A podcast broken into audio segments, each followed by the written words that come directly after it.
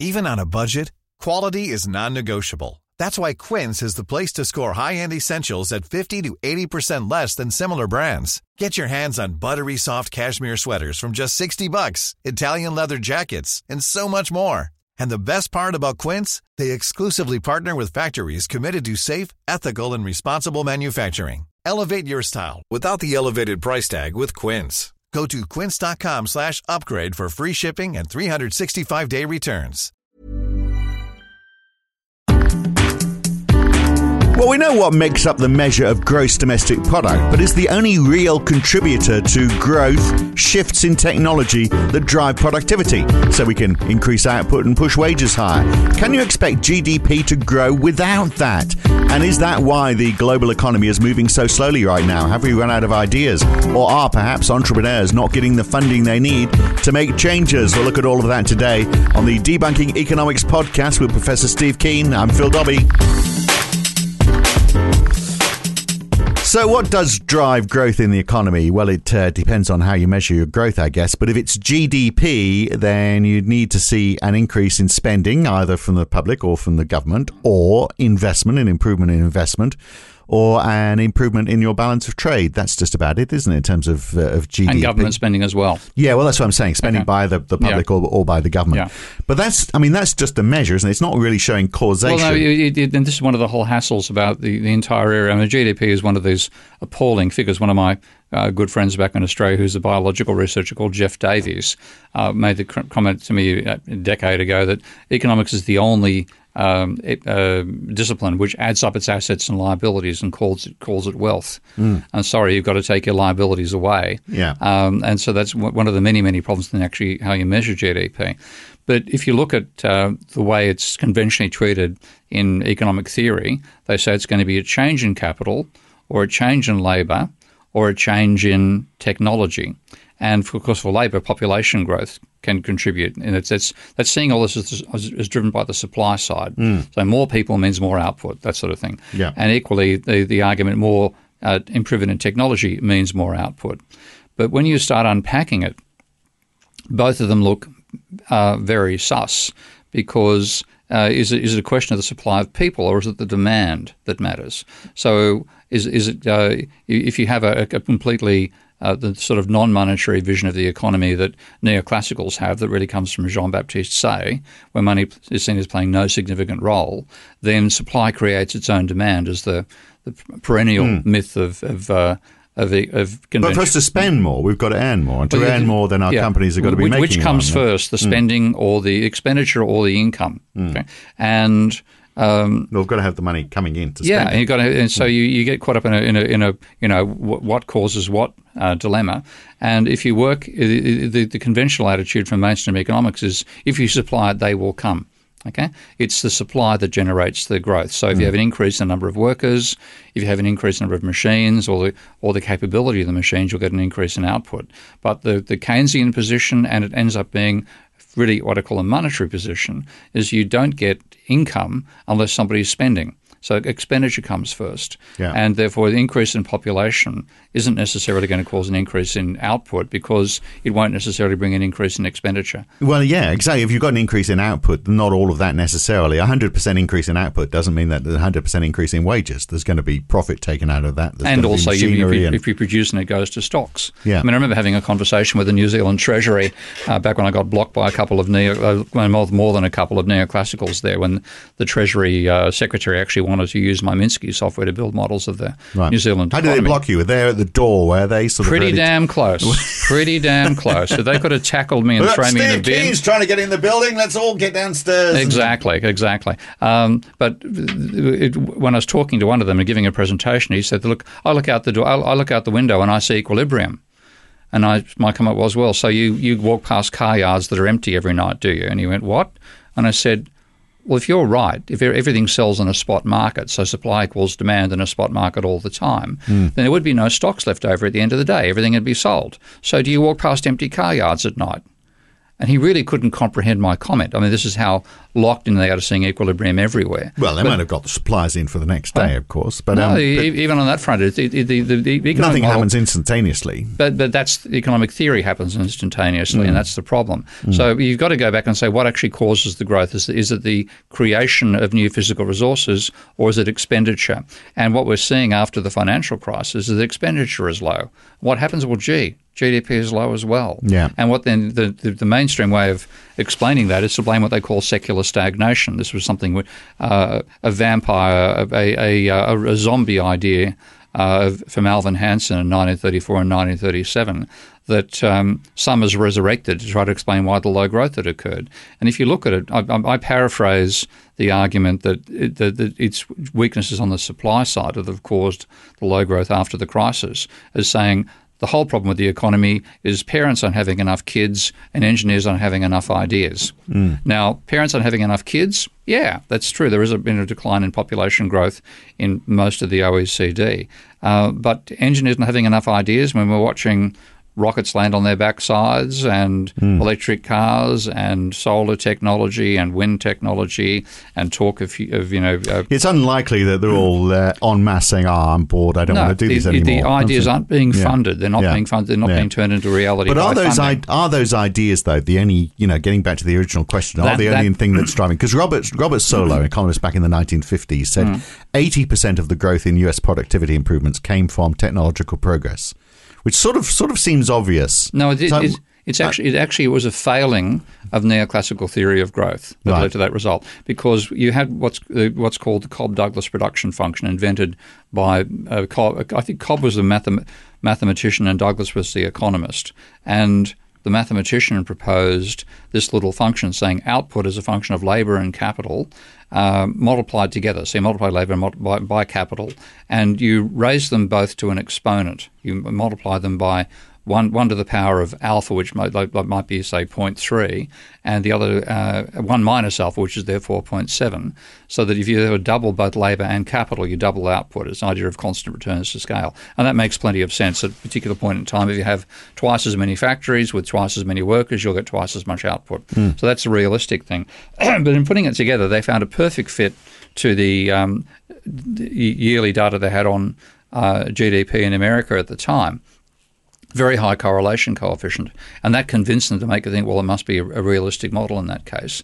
Uh, and initially, the, they just had a constant multiplied by L to the alpha times k to the 1 minus alpha.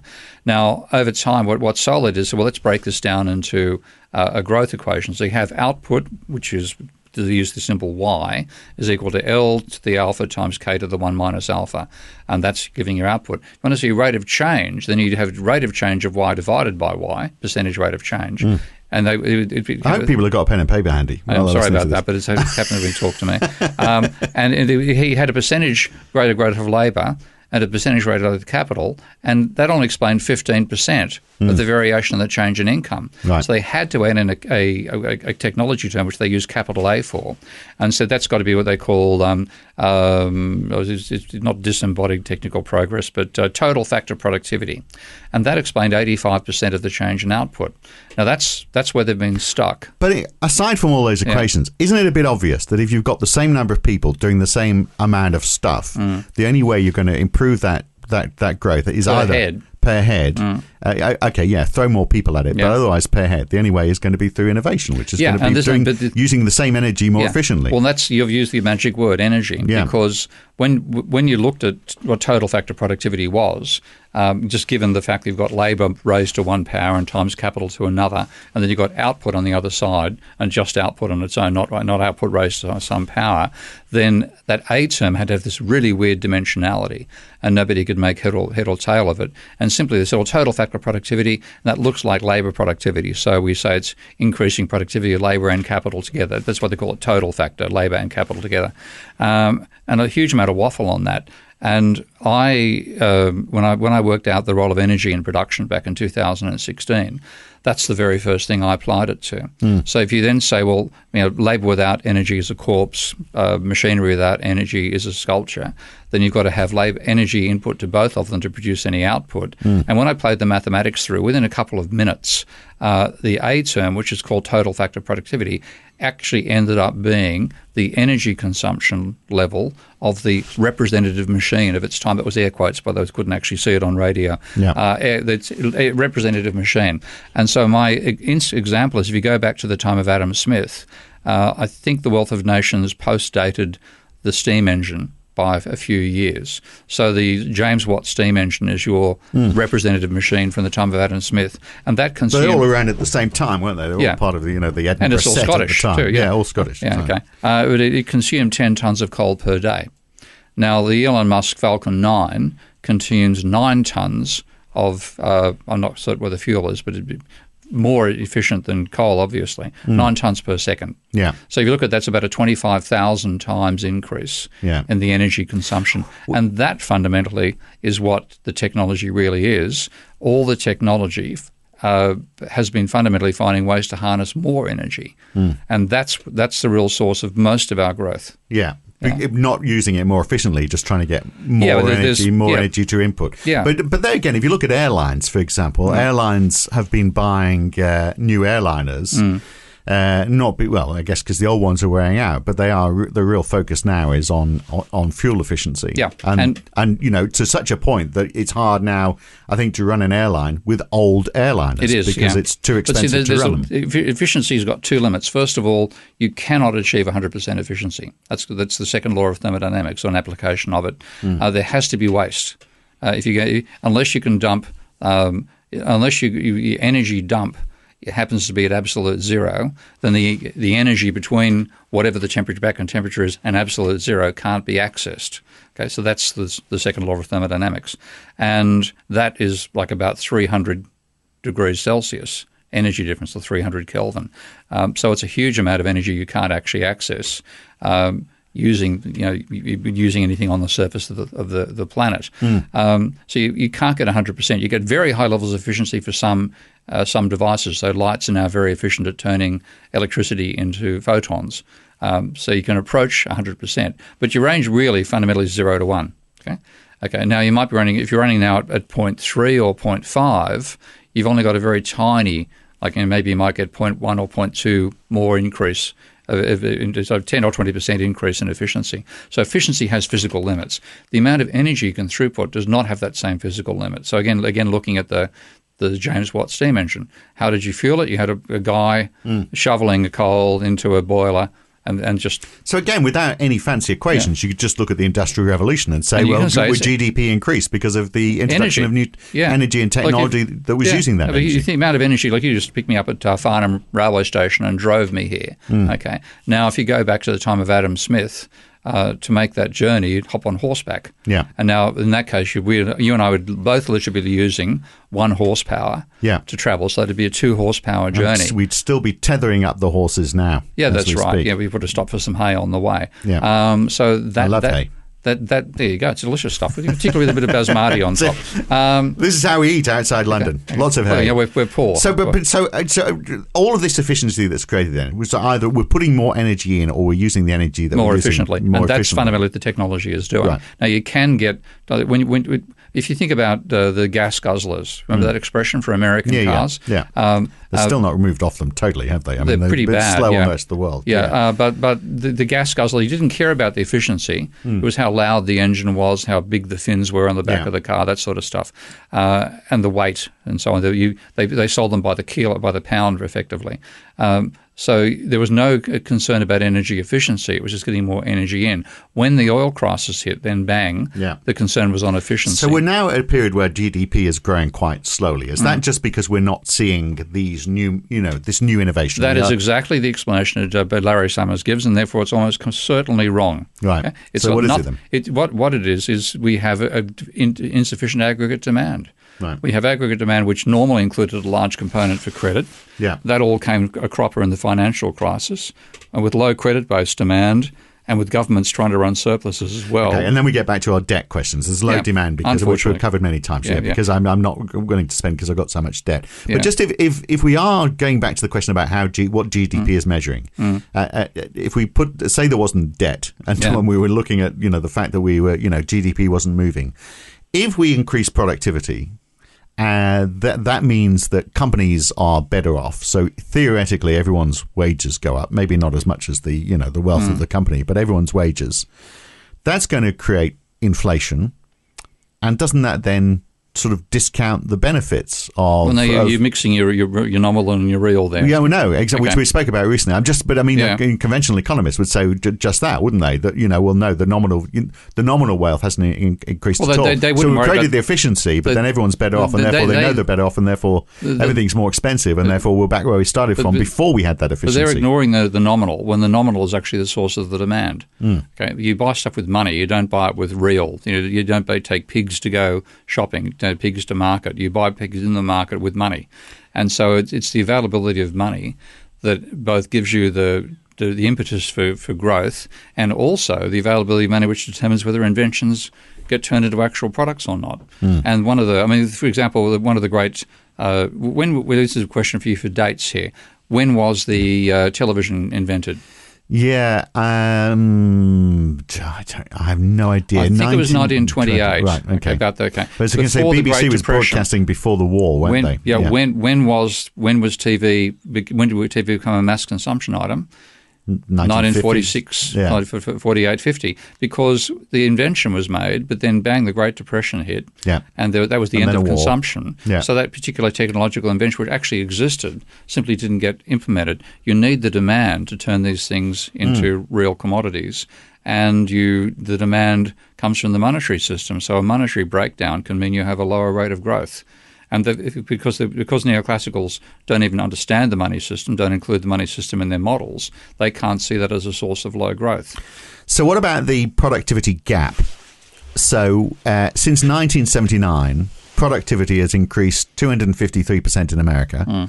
but hourly compensation has increased only 11%. So, Yeah. productivity gains are not getting passed on. So, consumption is not increasing as much as a result of this. So, Yeah, I that's, mean- not, that's not helping GDP. Not at all. And um, and this again, I won't get into the argument here, but my debt analysis shows that the increase in debt causes a direct in- increase in bankers' income and fall in workers' income. Yeah. The share. So that's partly what's going on there. But also, when you look at how labour productivity is defined, it's simply dividing GDP by the number of workers.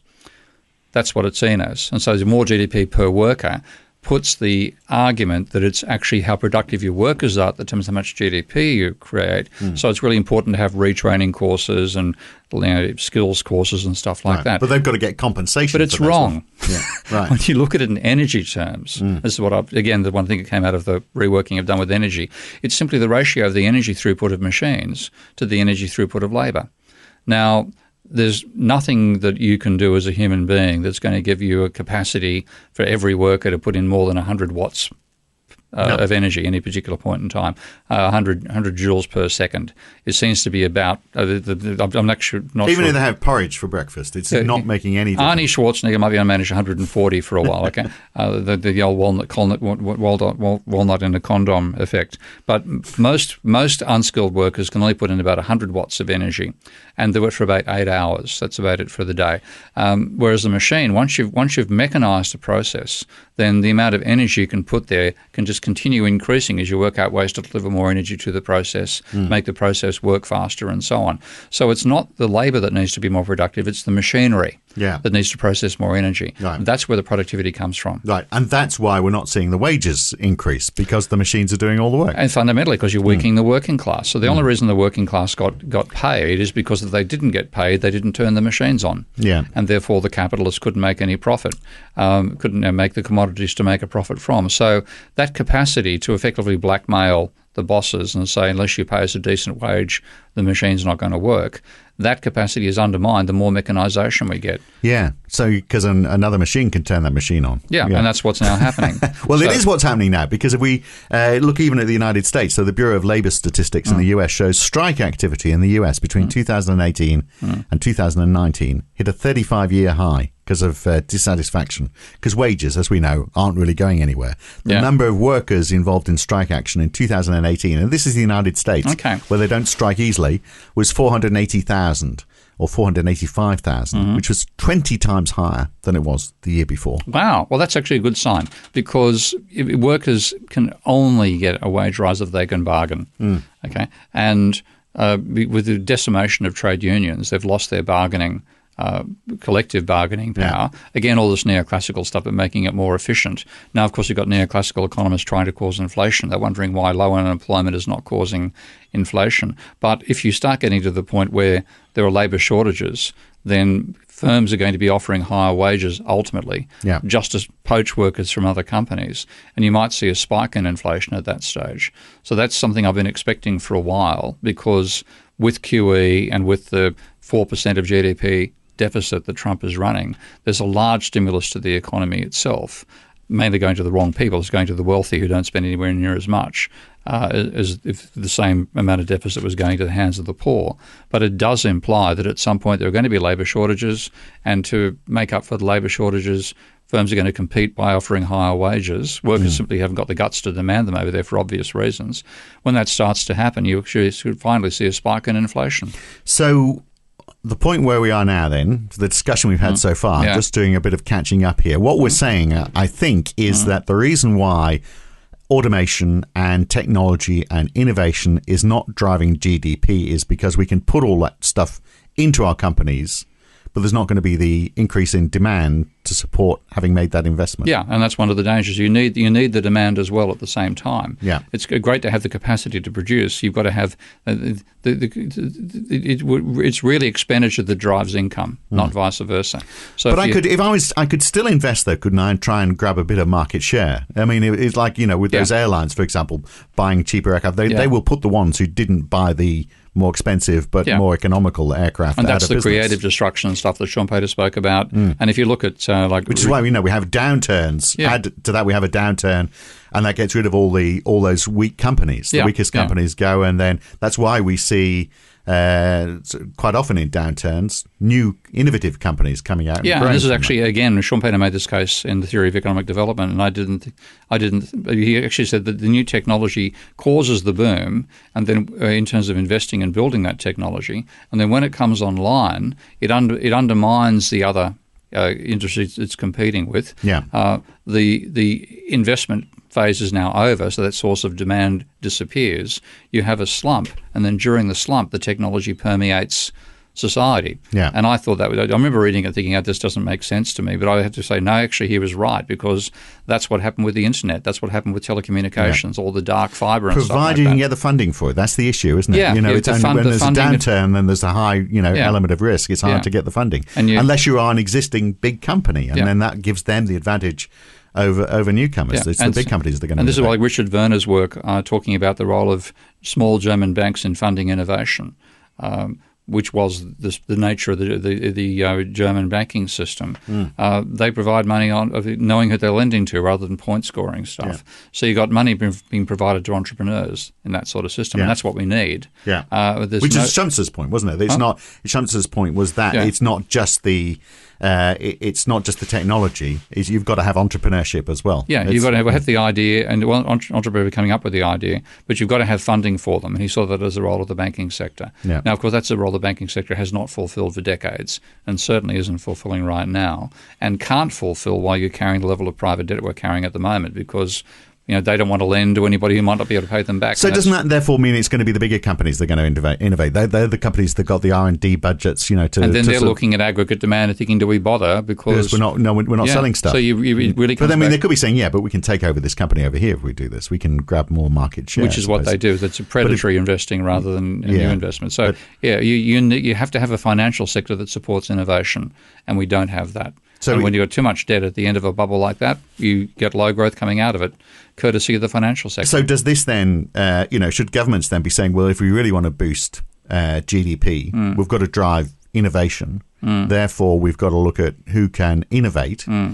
uh, and that possibly does mean some of these larger companies that need the or, or companies with a good, strong entrepreneur, and an individual who can who can drive it forward. That's where we've got to put our money, and that's how we're going to drive innovation. And that's Mariana Mazzucato's point. Right. Yeah. But, but then if you but there again, if, if you do that, you're still not going to create the demand, are you?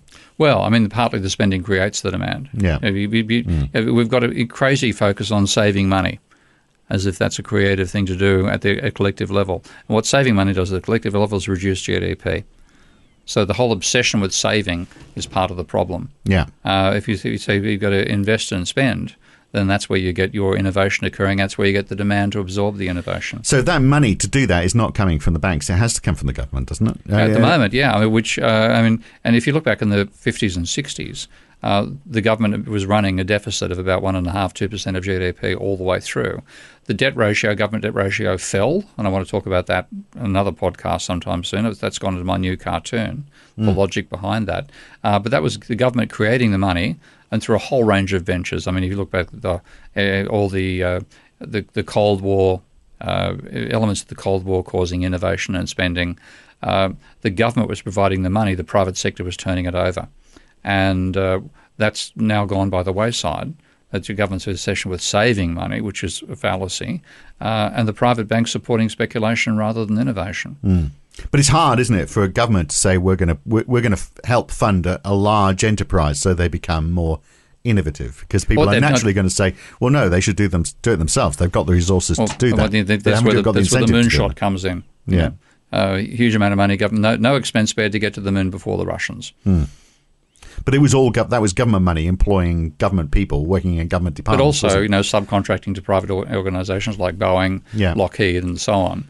And and that's what gave them the money that they meant they could do the innovation, and then the innovations turn up in the private sector sometime down the track. Right, but you've got to have a goal for that, haven't you? So that was fairly easy. We're going to get to the moon. Yeah, so everyone yeah. rallied behind that, and then there'll be some, some spin-off benefits. Mm. That's a bit different to saying, well, yeah, we want to get GDP to no, Im- yeah. improve. You, have got so, to have an objective above and beyond GDP. So what do you? So what is the you know? So when we, in, in Britain we're saying, well, okay, we're going to build big infrastructure projects now. Well, so I mean, I think the innovation now is going to be the ecological one. Right. Okay. Uh, because we, have been massively delayed, as I've mentioned many mm. a time in our response to this whole thing. When it hits, it's going to be a wartime level effort, well beyond anything right. that you can. But you see, but irrespective of where you are on climate change, mm. um, that could be you'd have to admit. And I know you, you know, I'm not talking to you. I'm talking to a listener now. Yeah. You'd have to admit, if, even if you're a climate change denier, mm. actually saying that we are going to have an aim which is to use energy more efficiently, mm. that's got to be a good aim. And if everyone yeah. is, I mean, and that's a, one that will drive innovation that is going to be good for GDP because you're going to environment as well. Yeah, because yeah. you're going to have uh, less inputs for, for higher outputs. Yeah, and what, what China is doing right now, trying to you know start uh, ultimately decom- uh, stopping the level of coal stations it's commissioning and go back to decommissioning them and improve the quality of the air in Beijing so and without, Shanghai and so on. So without innovation, we're not going to get growth. Is no, yeah, innovation is vital. Okay, what the innovation is really doing is harnessing harnessing energy, either more energy in a process which had limits, or more efficiently in a process that didn't have limits. Uh, and that's really what's given us growth over time. And then now I have to say, is that compatible with the planet we're living on? Mm. my answer is no. Because the only other, because the because uh, the cheap and easy way of doing it, of course, is just to throw more people at it just have more people coming into your country, grow your GDP that way. But that doesn't help GDP per head, of course. It no, probably no. probably weakens GDP yeah, per capita. Yeah. Yeah. All right. Well, there we are. Uh, there's the answer then. Well, gee, gee, what a shame you're not in government uh, sorting all this out, Steve. Uh, it's, I mean, but it just it's just plain, you know, irrespective of equations, it's mm. just plain common sense, isn't it? Well, it's it's, it's getting Use away energy from more myth. efficiently, yeah, and you push growth. Yeah, it's it's getting away from myths, and unfortunately, economics is full of myths. Mm. And uh, those myths, people live by the myths and try to save money, for example, at the government level, which reduces GDP directly, probably more than it reduces government debt by. Uh, we have all these obsessions which are leading us astray, and it's ideology a form of ideology or, or, linear thinking in a non-linear world. But it, we could stick with GDP. GDP would still be an okay measure but if we if we followed this principle, because we, we would be trying to, well, the, the, the, the, upshot would be that GDP would would improve. My my definition of GDP would, would involve actual efficiency of use of energy. Right. And so, what are you trying to do? You're trying to move a mass. You, know, you, you, want to give me a lift to, to Heathrow later on today. Okay. Mm. So you've got to move a, a, mass of about 80 kilos these days, unfortunately. Mm. Uh, Plus mine. 30, 30 that, that, makes it. You know, that's another 55 kilos right there. There you go. The, the slim old yeah. Um, so that that that. Uh, the efficiency, you could actually work out the ideal efficiency to move a weight of 80 kilos, 30 kilometres in uh, in 30 minutes, Mm. and that's your efficiency. That's 100% efficiency target. Yeah. Uh, and then what do we actually manage doing? We'd probably have a 10% efficiency if we're lucky. Yeah. So, um, And that's yeah. where your driverless car, you- the you'd measure- driverless car that picks you up and then picks several other people up along the way, comes in. Mm. Yeah, That's a huge. Yeah, but you, what, what you end up doing is having a defi- definition of GDP in terms of uh, efficient creation of useful work, and that would be a totally different definition of one we have now, and much more realistic. And it would show GDP declining on occasions when, you know, for example, you have car accidents on the way. That increases the the, the monetary measure of GDP. Yeah. It reduces the real value of GDP. Less useful work is done. Yeah. And the useful because work someone's clearing up the mess after you, which is Yeah, contributing they get nothing at paid all to for the it, so. GDP Yeah. rises because they're Yeah. picking up the blood. Yeah. Absolutely. Well, on that morbid point, uh, Okay. as we scrape Steve Keen off the M3 on the way to Heathrow, Mm. we'll leave it there. We'll catch you again very soon, hopefully. Mm. And if he uh, doesn't get coronavirus, of course. Uh, speaking of which, well, I mean, Steve, you're in that, uh, that danger group, aren't you? Speaking of which, uh, we did talk about the virus last time. Maybe we need to revisit it in light of the moves by the central banks this week and the Chancellor's budget in the UK as well. The, the one that says if you do get sick, you'll be all right getting by on less than 100 quid a week, won't you? No problem at all. We'll try and squeeze an extra podcast later in the week on coronavirus mitigation. Uh, that's it, though, for this week. I'm Phil Dobbie. He's Steve Keen. Catch you again very soon. Thanks for listening.